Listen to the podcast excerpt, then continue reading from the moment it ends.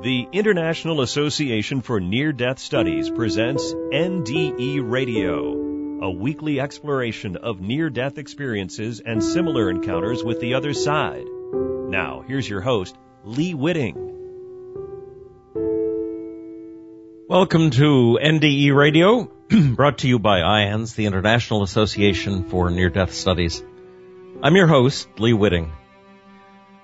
Well, as we wind down the year, start into our fourth calendar year of NDE Radio, I'd like to continue a tradition we started back in 2013, namely a look ahead to the next year and the problems and opportunities we face. Also, perhaps most importantly, we'll look at the role near death and other personal mystical experiences can provide us in the year ahead. To begin with, let's look at what I thought might happen during the past two years, and uh, we'll see if I got anything right so far. I dedicated the first of these shows, it was the last show of 2013, to several reasons why I thought 2014 would be a breakthrough year for the understanding and acceptance of near-death experience by the general public and by many religions as well. I began with the hundred monkey, hundredth monkey theory, which has um, probably been discredited. At least it's claimed it's been discredited by some scientists, but um, and it's been replaced to some extent by the term meme. Um, the hundredth monkey theory, of course, is the notion that if uh, a hundred monkeys learn to wash their fruit in some places in the world before they eat it, the uh, knowledge will somehow be conveyed, even though there's no there's no uh, actual observational communication going on to all the uh, other monkeys in the world. And the meme, of course, does have a medium. Um, a meme acts as a unit for carrying cultural ideas from one mind to another. And in this internet culture of Facebook and tweets, it can happen with remarkable speed. Other ways of looking at this transformative phenomenon is through intelligence spheres or the holographic universe. The idea is that once a discovery is made, such as uh, how to make a new crystal, for instance, the possibility of it happening everywhere becomes inevitable. Uh, back then, and uh, and true true for me today, I I think the comprehension of near death experiences is beginning to reach that point in time. With the advent of resuscitation, uh, the the techniques of resuscitation uh, many more people who might have died have been brought back to life. And this was uh, my second point back in 2013. Uh, I see it even today in my work as a as a chaplain at a main hospital.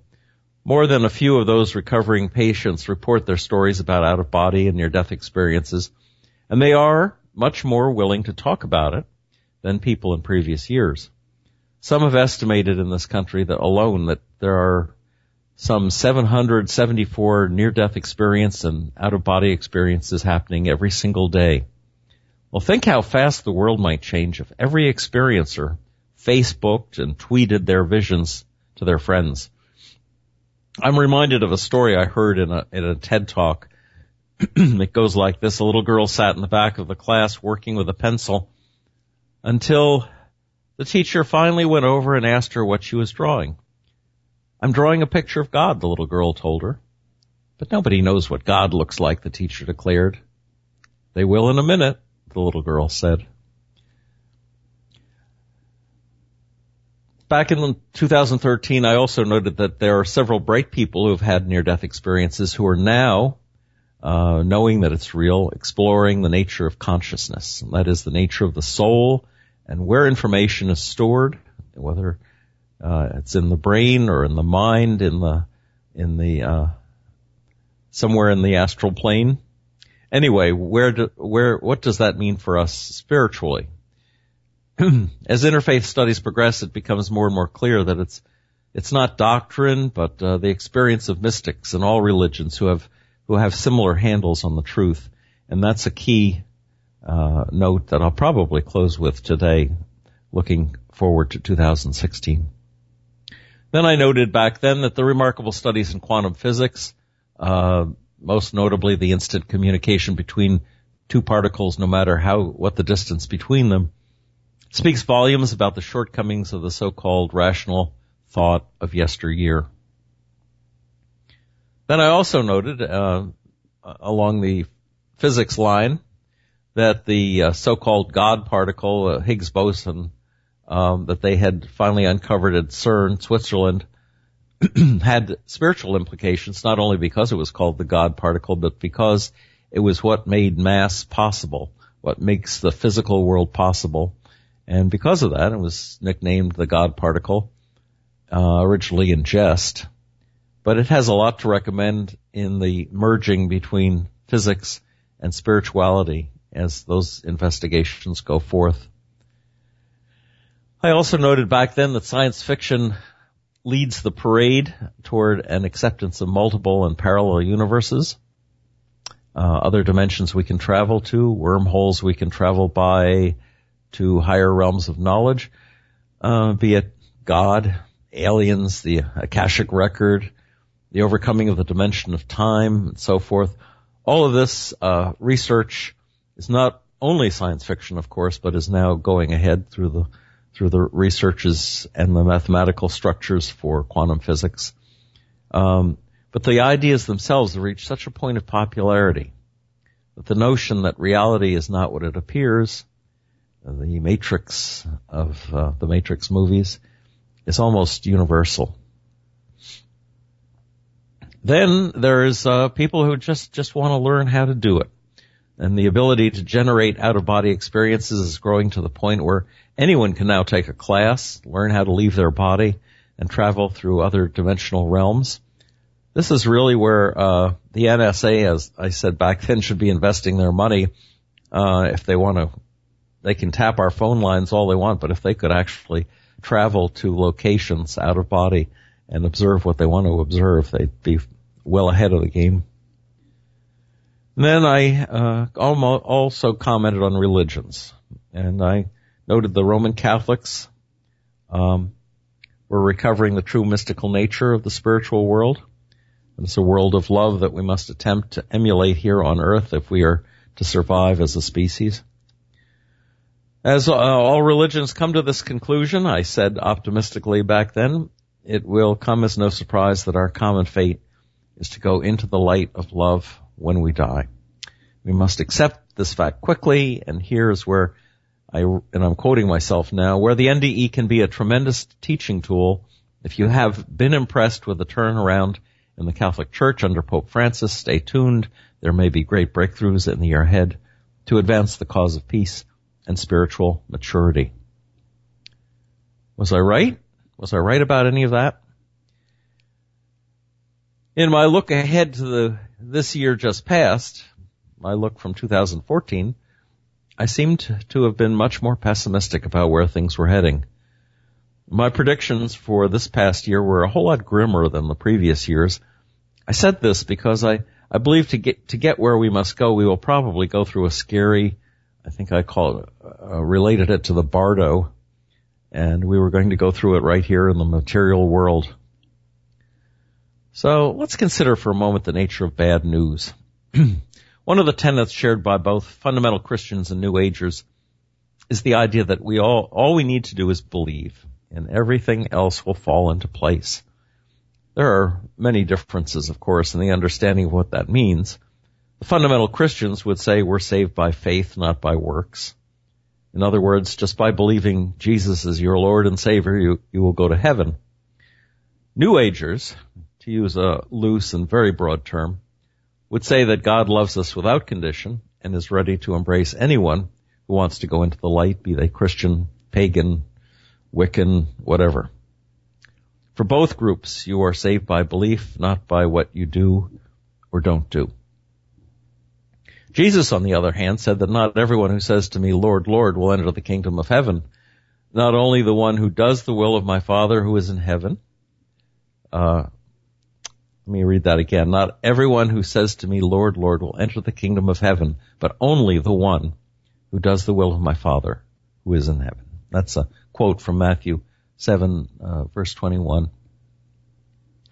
Um, that would seem to demolish the fundamentalist faith alone point of view. And to the New Agers, Jesus would remind them of his parable about separating the sheep who helped and loved other people from the goats who did not help or love other people. It would seem then that what we do in this world, in this life, counts for a lot, for a lot in the hereafter. There are dark places in the Bardo, and for some NDEers as well. Call them self-inflicted punishments if you must, but even so, better not attempt to go into the light when you're awash in a sea of guilt and sin. That life review can be a bummer. Some say God made hell for those who fall short. Some say we all fall short, and a loving God would not send anyone to hell. Meanwhile, many people in this world say we have made this life a hell for others in trying to avoid it for ourselves. And they say it's proved with every broadcast of the evening news. Some New Agers say we are gods ourselves. And if that's true, then we are the gods who made hell. And so a hell by our own hands is a distinct possibility. In Plato's Republic, uh, 400 BC, the soldier Ur tells us that heaven and hell exist, but they are not eternal states of being. We only pass through them before we reincarnate into the next life. Perhaps the suffering in the world today will be punishment enough and the light will be waiting for us all on the other side. Or maybe not.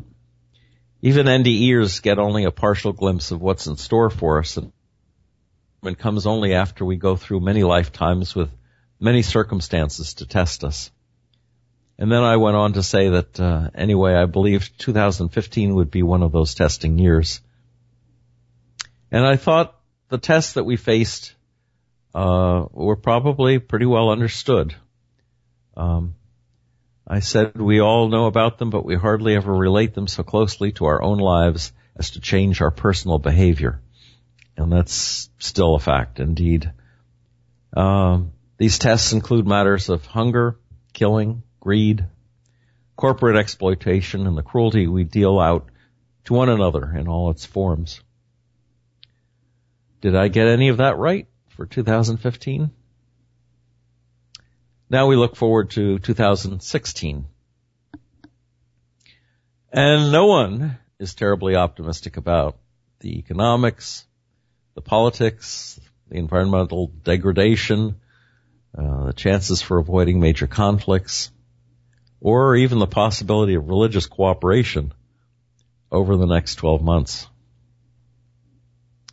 In past shows, especially last uh, around this time last year, I made reference to Messianic Rabbi Jonathan Cahn's theories of a seven-year cycle in history, which he explains in his book, The Mystery of the Shemitah. And uh, to learn more about that, you can read his book. You can also go to my NDE radio show of uh, January 5th, 2015.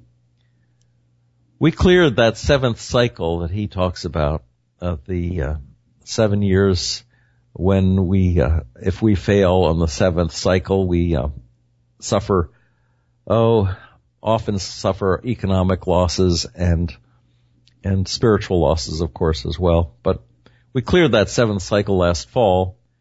The consequences, I think, still lie ahead. And that's what I'll be talking about for the next few minutes. What might they include?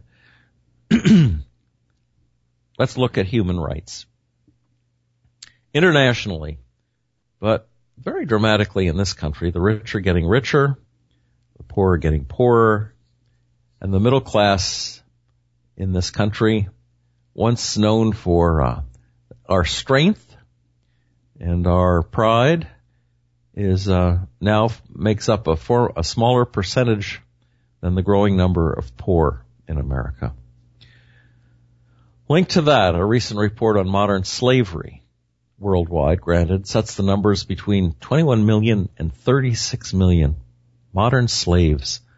And many of them are women who've been trapped in sex trade slavery, but others are trapped in prison slave workers in other countries making things that we buy and sell in this country.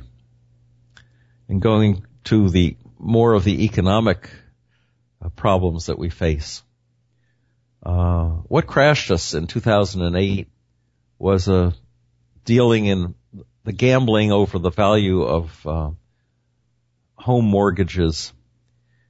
And Wall Street gamblers have not been idle since that crash of 2008, but have been creating fake value, not in home mortgages so much as on the basis of student loan debt and used car sales, among other things. So with layering, if you start with a billion dollars in student loan debt and and say the same again in used car uh, loans, and then you layer insurance over that, and you say, well, that's going to cost that adds certain value to it, and then you layer and you layer and you layer. Pretty much, uh, you you're creating uh, the notion that there's trillions of dollars out there in value for something that's just not worth that. Last time, of course, as I said, it was based on the inflated value of real estate mortgages, and the ensuing crash of credit default swaps and their insurers may happen all over again as this new pyramid scheme, it's really nothing more than that, reaches untenable heights. Then we've got politics. The politics in this country in this past year and in this year to come are truly bizarre.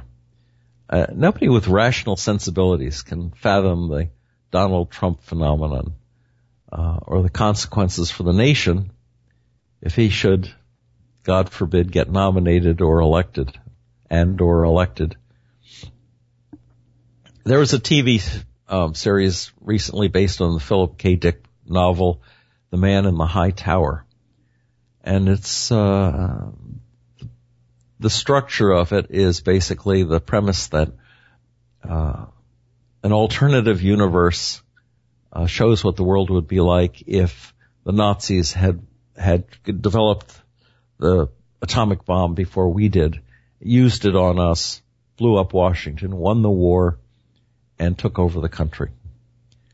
Um, it's called the the Philip Dick novel. It's based on The Man in the High Tower is about this world as it would be if the Nazis had won World War II. What it would be like in this country. Well, if you haven't seen it or, or read it, do that because it's a, I think it's truly a guide to what a Trump presidency would look like down the line a few years. Then there's the environment. As long as the politicians in this and other countries continue to sell out to the lobbyists and their corporate masters, nothing will change. The remaining forests will be cut down. Fossil fuels will continue to burn. Melting ice will cause sea levels to rise. And Fukushima will continue to pour radiation into an already dying ocean. 2015 has been the hottest year on record, they're saying, with 2016 expected to be worse. And meanwhile, the extinction of the butterflies and the plants, certain sea life and animals around the world continues apace. They're saying now that 50% of the of the bird population will soon be gone because we've destroyed their environment and uh, set up so many barriers in terms of pet cats to windmills that uh, they just don't really stand a chance. And then there's war. Wars serve the interests of the military industrial complex. We all know that. Eisenhower warned us of that back in the 1950s. As long as there's money to be made, wars will continue. The disaster we call the Middle East is the product of unbridled greed. Greed for oil, greed for religious domination, greed for political power. And the recent hostility between Turkey and Russia uh, is guaranteed to broaden the conflict. It involves not only uh, NATO, but um, the country just to the north of Syria. Well, how do we keep on fighting these wars? Well, we use religion. We fire up the troops with ideas of racism, notions of sexism and religious hatred, and all those are being used to manipulate the emotions and loyalties of the young men who become tomorrow's cannon fodder. And this is especially true of Muslim youth, even in this country as they respond to the call of ISIS. So what do I mean by religion? Well, I'm talking about organized religion versus a personal mystical experience of God and the afterlife.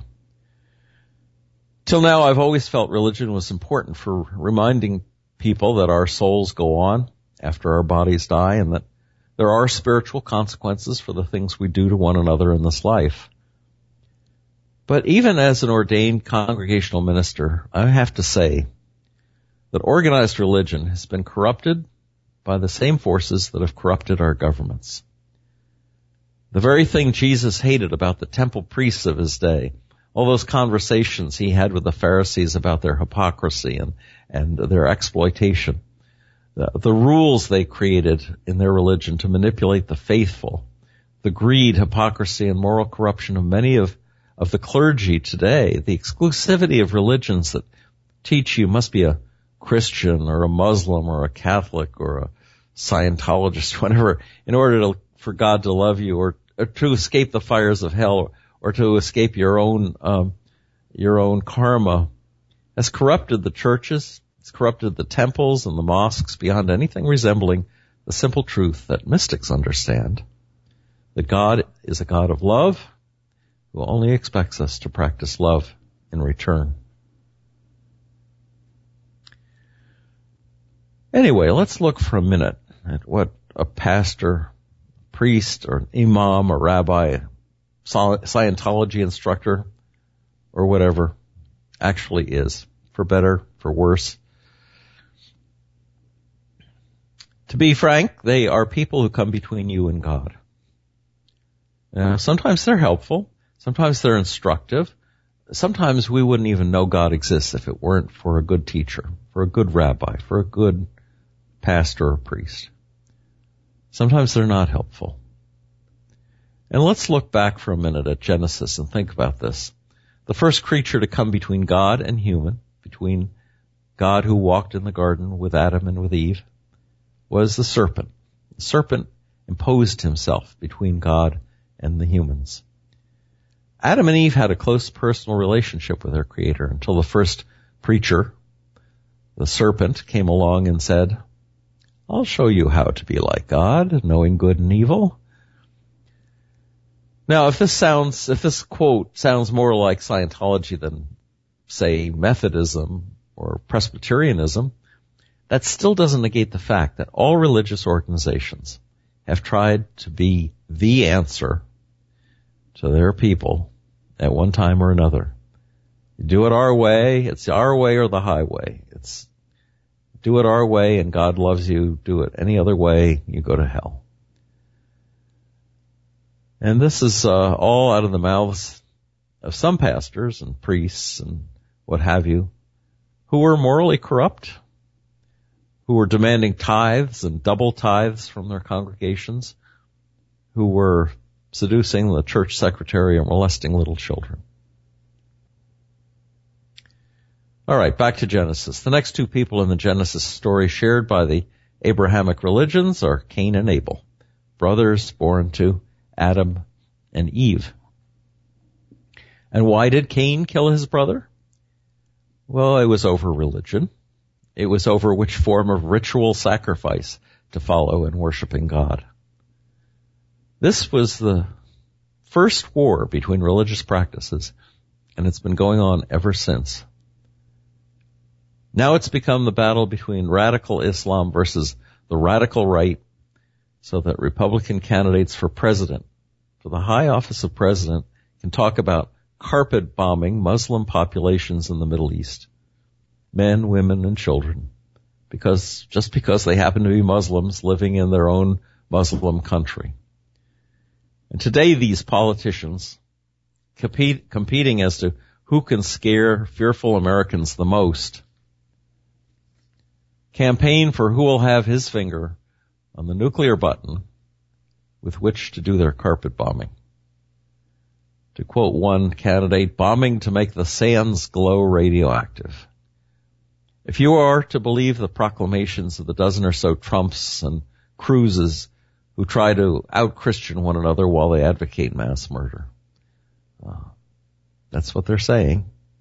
And I have no doubt, under the right circumstances, that's what they'd do. Meanwhile, religion-wide rulemaking continues unabated, especially the cruel double standards inflicted on women in the name of God by Muslims, Catholics, Mormons, Hindus, even Orthodox Jews, just to mention a few. So what's a believer to do? Well, more and more commonly it's been to quit the church, the synagogue, the mosque or temple they were raised in. As a hospital chaplain, I hear more and more the explanation from folks I visit that they're not churchgoers, but they believe in God. They suspect a loving God is there and that the soul continues on after death. Beyond that is a mystery they want to know more about, but just not through the structure of their church, which burned them or bored them in the past. And that generation became the parents of a generation of children who never went through that church alienation process because their parents never let them go to Sunday school or church. And so they never even experienced organized religion in the first place. Their spiritual curiosity has been diverted to video games and movies about vampires, zombies, and superheroes, replacing the content of the Bible with the inventions of Marvel comics and the like. So the questions get asked again and again as the chaplain makes his rounds to the sick and dying. I just don't trust my religion. Tell me, where do I go from here? Of course, this is where direct personal mystical experience comes in. NDEs and all the rest. It's time Adam and Eve renounced the serpents whispering in their ears and learned to love God again. And this is my wish and hope for the coming year that the mystics of the world renounce organized religion and the politicians who exploit it for their own selfish gain. Pray for this breakthrough in understanding to take place during the coming year. And prayer is going to be really important. Prayer is, in fact, our way of communicating uh, directly with God. And it doesn't have to be a formalized prayer.